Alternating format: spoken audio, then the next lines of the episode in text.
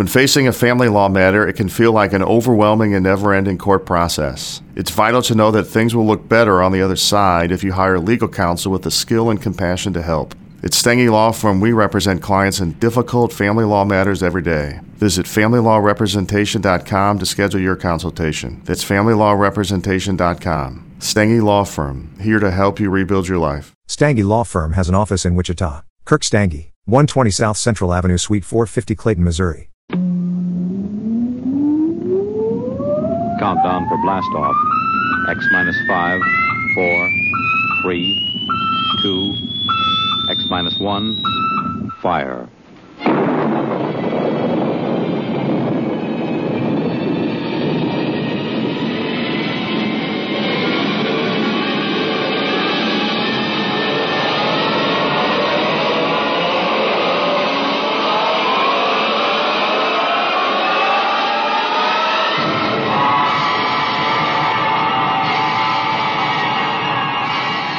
From the far horizons of the unknown come transcribed tales of new dimensions in time and space. These are stories of the future, adventures in which you'll live in a million could-be years on a thousand maybe worlds. The National Broadcasting Company, in cooperation with Galaxy Science Fiction Magazine, presents X, X, X, X, X minus, minus, minus, minus, minus one, one, one.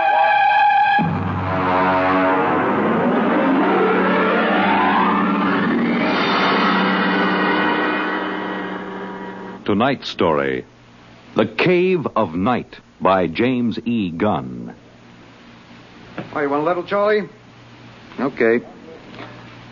Uh, Though yet of Hamlet, our dear brother's death, the memory be... Anyway, how's it, okay? Okay. Okay. Uh, check recording, will you? I may go over a half hour. Make sure they've got another reel of tape ready, okay? All right, uh... Look, Bill, I've just put the segments of tape together for the next week's show. I'm going to record my narrations, and we'll listen to it together tomorrow. I know this is unusual, but you're the producer, and I don't want you out on a limb that may be sawed off behind us. This week's show is uh, liable to either win us every award from the Peabody to the Pulitzer Prize, or maybe put the network out of business. Okay, we, uh, we start with a standard opening. Behind the world, et cetera, you know, forty seconds. This is Harry Anders, your editor. At eight o'clock, after the sun has set and the sky is darkening, look up. There's a man up there where no man has ever been. He is lost in the cave of night. And the fuel tank's empty. Receiver broken. Transmitting and clear. Anyone picking this up, anyone. This is Rev McMillan calling. Notify Goddard Rock, New Mexico. No way to get back. There's a man up there where no man has ever been. He is lost in the cave of night. We all know that phrase now, the cave of night. It was written by a poet disguised in the cynical hide of a newspaper rewrite man. But it stuck. It caught the world and held it like a butterfly pinned to a board. It started with a ham, an amateur radio operator in Davenport, Iowa. Um, all right, Eddie. Roll the first tape in here. It's marked. Am I too close? I was up in the attic. I usually have a talk with W G seventy-three. He's in Buenos Aires. We play chess. Well, uh, there was some kind of interference. And then all of a sudden I heard this voice. Uh, I record most of my listening anyway, so I had the tape machine running. And after I heard it, I called civil defense. Uh, that's what we're supposed to. If... Uh, look, Bill... I haven't done the final editing on these tapes, so don't worry if they're a little rough. Down out of the night, flung from the darkness, came these words, the first of so many that electrified the world. Notify Goddard Rock, New Mexico. There's no way to get back. No way to get back. I'm stuck up here. No way to get down. What does it take to catch the pity of the world? A man wedged underground in Kentucky. A little girl in the bottom of a well. Somebody alive, waiting for rescue, with the days of his life numbered. Somebody somewhere waiting for us to get him out. The story broke in this morning's papers. Orbiting one thousand miles above our heads was a man, an officer of the United States Air Force in a fuelless spaceship.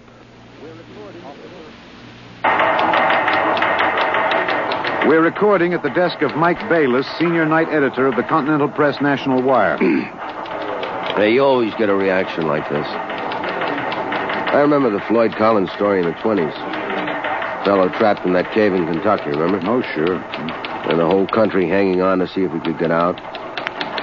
Then there was that uh, little girl stuck in the well, Kathy Fiscus. Yeah. yeah. We pulled all those stories out and put them on the wire for background. But this hit bigger. We got the first lead from an Air Force handout in New Mexico. They just said an experimental rocket failed to return to base. But by that time, the cat was out of the bag. Ham operators picked up those messages from Boston to Fairbanks, Alaska. Uh, Mister Bayless, you first used the phrase the cave of night, didn't you? yeah, yeah, I guess so. I mean, you know, you got to get a little purple on a thing like this. People eat it up. You can't spread it on too thick. Anyway, I was lost in a cave once when I was a kid in upstate New York. I waited around for a couple of hours in the dark until they came for me. It, it, it kind of reminded me of that. It reminded the world of terrors at night, of struggling awake through nightmares. The fears of loneliness, darkness, falling, suffocation, thirst. It reminded me of Rev McMillan. And perhaps I have an advantage over all the other reporters for newspapers and radio and television because I knew Rev McMillan. I knew him in college and in the Air Force. I knew that he was testing rocket-powered craft at Goddard, but I didn't know they were so close to space. No one knew, till those messages of desperation crackled down through the atmosphere. I remembered Rev when I saw those headlines that morning. Straight black hair, Clark Gable ears, a reckless grin. He ate well, reveled in expert jazz and Mozart opera, and he talked incessantly. His southern speech was no drawl. There was too much to say. And now he was alone, and soon all that might be extinguished.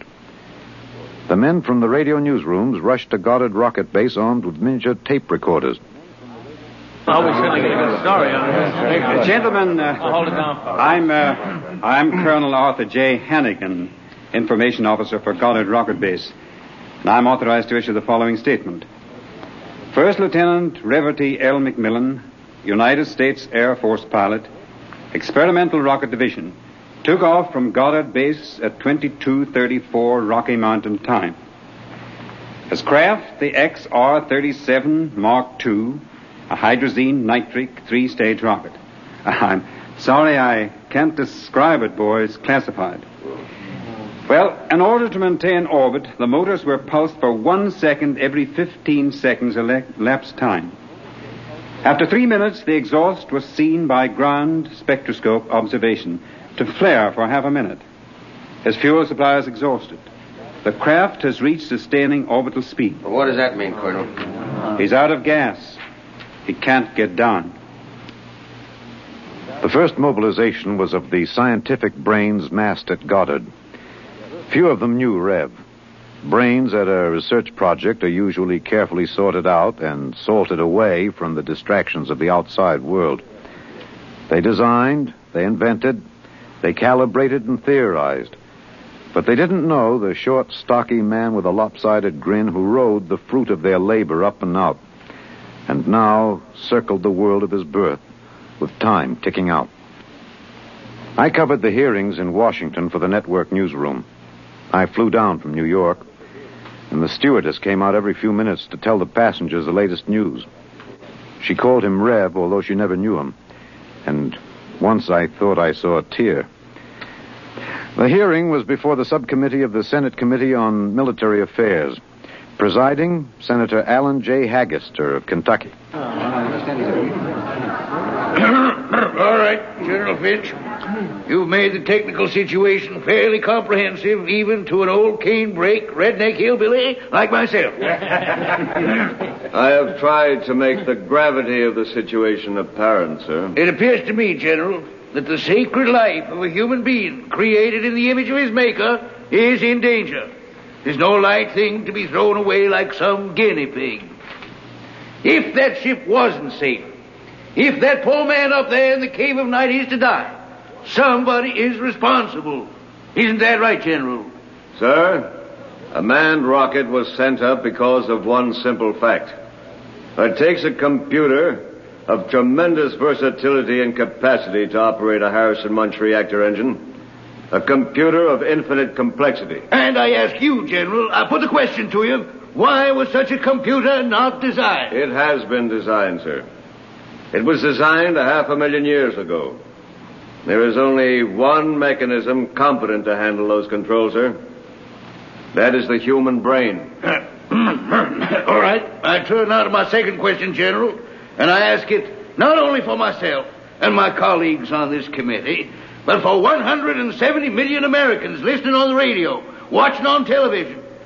With that man up there living out his last days, why was it not possible to send a ship up after him? Why was there no second ship built? For one reason, Senator, money. The appropriation for rocket research fell short by twelve percent of the amount needed even to build one vessel. Now, frankly, gentlemen, the deficiency was made up by cutting corners and diverting funds from other projects. That is not the point, General. There's a man up there who's going to die. With the limited funds you gave us, we've done what we set out to do. We've demonstrated that space flight is possible, that a space platform is feasible. If there is any inefficiency, if there is any blame for what has happened, it lies at the door of those who lack the confidence and the courage and ability of their countrymen to fight free of Earth to their greatest glory. Senator, how did you vote on that? Well,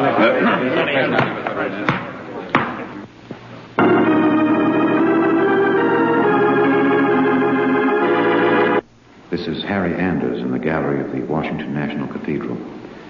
This is a special prayer service called by the Dean of the Cathedral for the safety of Lieutenant McMillan and for the success of the recently announced rescue plan. The church is filled. There's a sprinkling of high Navy, Army, and Air Force uniforms. I see General Finch in the second row, next to the Secretary of the Air Force and the newly appointed Undersecretary of Defense, Mister Winokur. Prominently displayed in the center aisle, below the ornate railing separating the pews from the altar, is the small model of McMillan's ship. One by one now, the congregation is filing past, dropping checks, bills. I saw one child drop in twelve pennies one by one. All contributions are to be used to defray the cost of the rescue effort. The congregation is now kneeling to pray. A moment of silent prayer will follow for the safety and rescue of Lieutenant McMillan. One billion dollars was raised in one week from voluntary contributions. Another billion and a half was appropriated unanimously by Congress. The race began. Would the rescue party reach the ship in time? Of course, we didn't know then. And daily we listened to the voice of the man we hoped to buy back from death. Uh, now, look, Bill.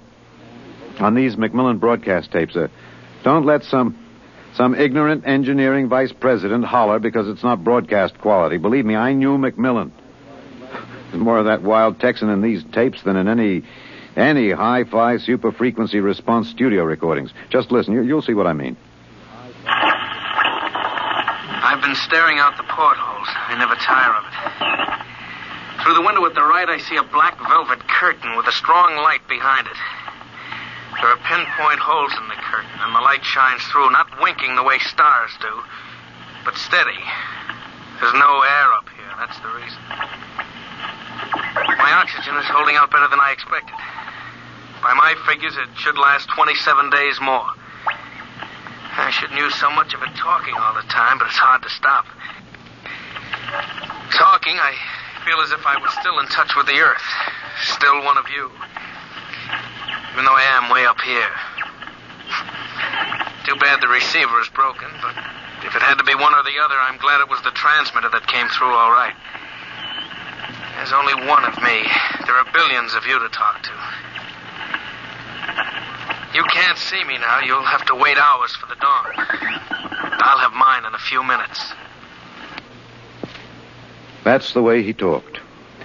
And as we listened to the lonely voice from the night, the engineers, the scientists, the construction men worked round the clock.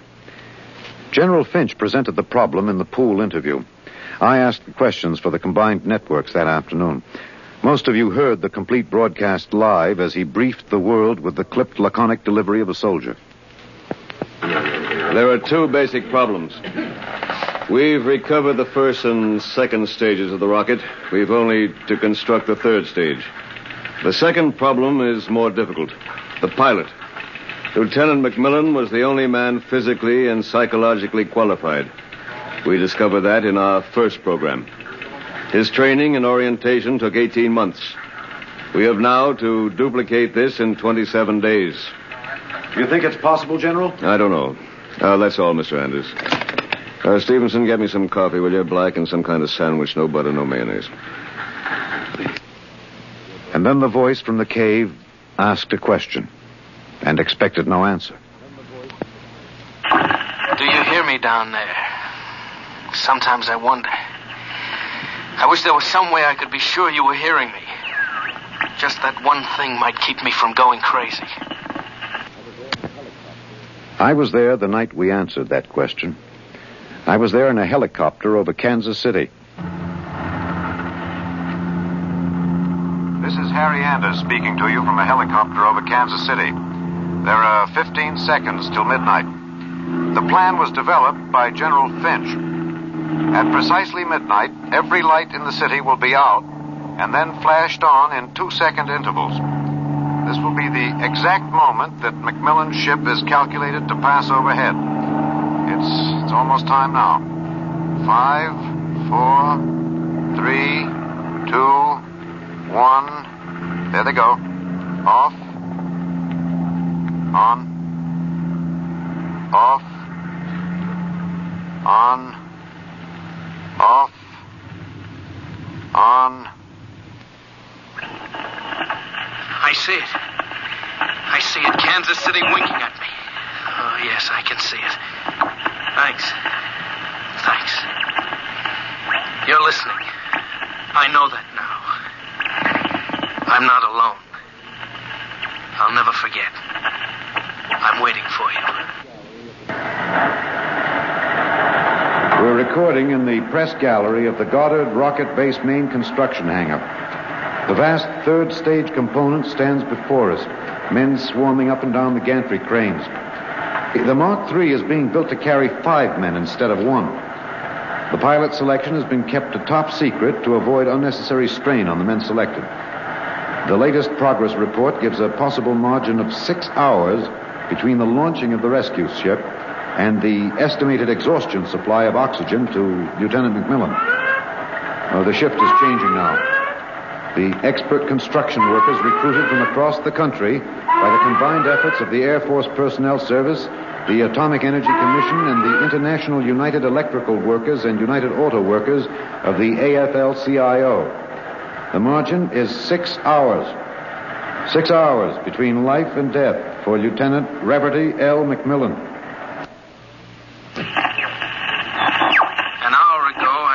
Sunrise over Russia. It looks like any other land from here. The green where it should be green. Farther north, a, a sort of mud color. And then white where the snow is still deep. Up here, you wonder why we're so different when the land is the same. You think we're all the same children of the same mother planet. Who says we're different? Yeah. Questions. Oh, can you hear me in the back? Hey, you stand a little close. Well, uh, how about this? Yeah. That's better. That's better. All right, gentlemen. I have exactly five minutes for the press conference. Therefore, I'm not going to answer any questions. Progress report is as follows. As a safety factor, we're constructing two complete three-stage rockets and six additional third-stage components. The telemetered reports from McMillan's ship have added important additional information, and the first of the rescue vessels should be ready to be launched at the estimated time, weather permitting. Now, don't ask a question. Within certain limitations of air turbulence, the rocket will be ready to lift in time to save Lieutenant McMillan. Twenty-one days. The air is bad tonight. I can't seem to get a full breath. It seems to stick in the lungs. It doesn't matter, though. But I wish you could see what I've seen. The vast, spreading universe around Earth like a bride in a soft veil. You'd know then that we belong out here. Come out, mankind. Come out and see what I have seen.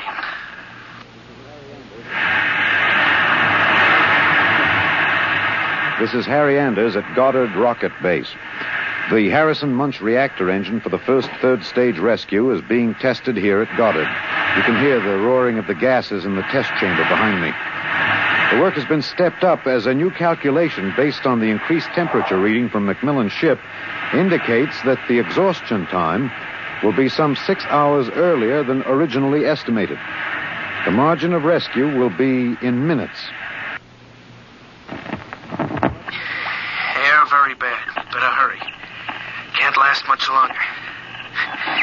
It's silly, of course you'll hurry. But I don't want anyone feeling sorry for me. I've seen the stars clearly. But more than this, I've seen the earth. There where I have lived and loved. I have known it better than any man. And loved it better. And known its children better. Goodbye. I have a better tomb than the greatest conqueror earth ever bore. Do not disturb.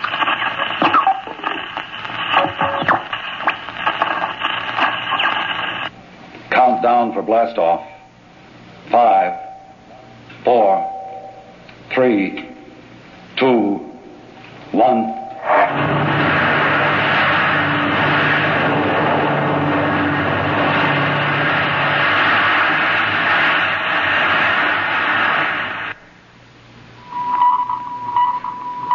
Anders, tape three two three. We're in the press operation room of Goddard Field. The rescue rocket has been aloft fifty-three minutes plus. Its calculated time of arrival is fifty-four minutes. You will hear the voice of General Beauregard Finch on a direct pickup from the rescue vessel, which has been named unofficially the Lifesaver. Silent crowds have collected at the outer perimeter of the rocket base, as if by their presence they might help it. Here it comes. Quiet, quiet. The next voice you hear will be General Finch aloft in the rescue ship. The voice quality may not be good. He's speaking over a throat mic in his pressure suit. Mark three to base. This is Finch. Little secure, thank you. We have just secured to the airlock of McMillan's ship. I'm now entering the lock. The inner door is closed. I have closed the outer door. The inner door is cycling. Now it is open. Bring in those oxy bottles, will you? The bulkheads of the control room is open.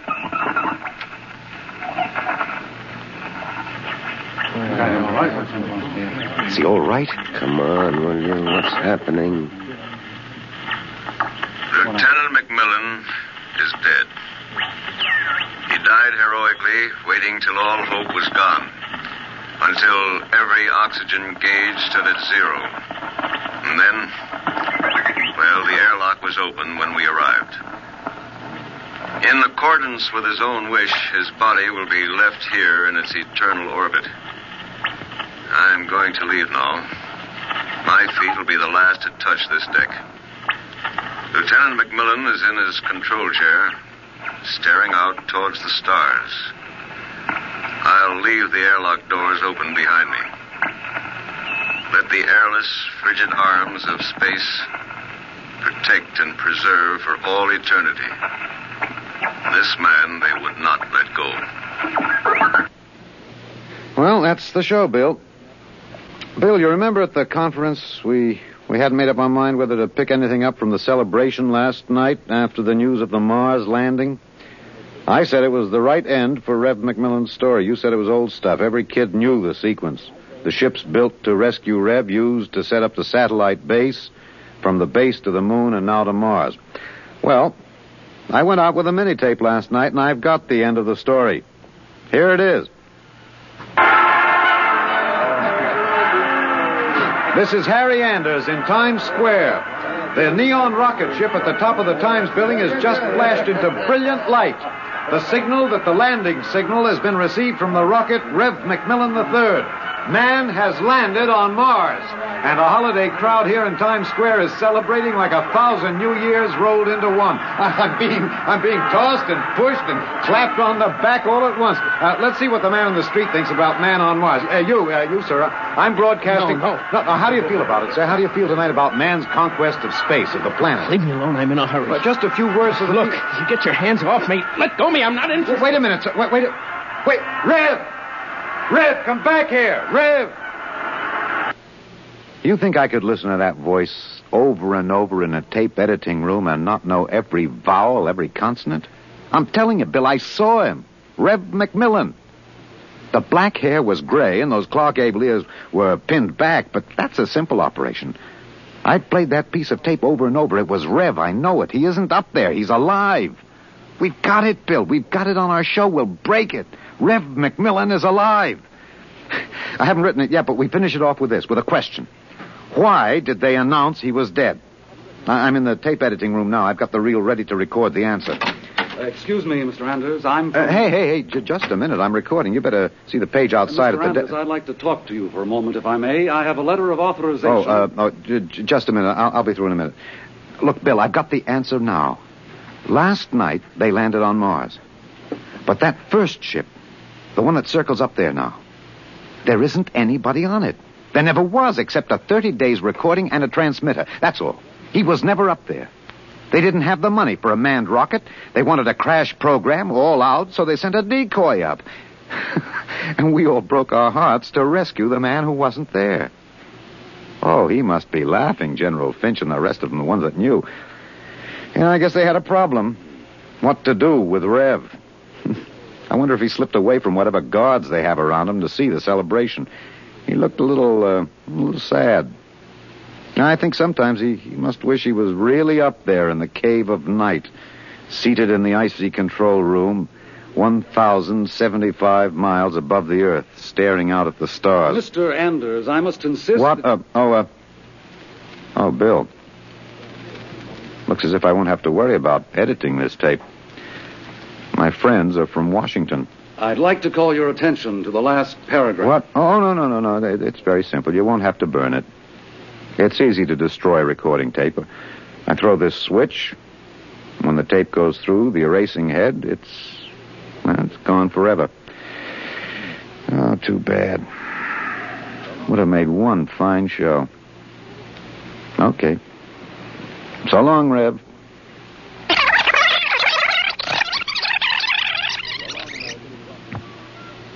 You have just heard X Minus One, presented by the National Broadcasting Company in cooperation with Galaxy Science Fiction Magazine, which this month features an exciting serial, Slave Ship, by Frederick Pohl.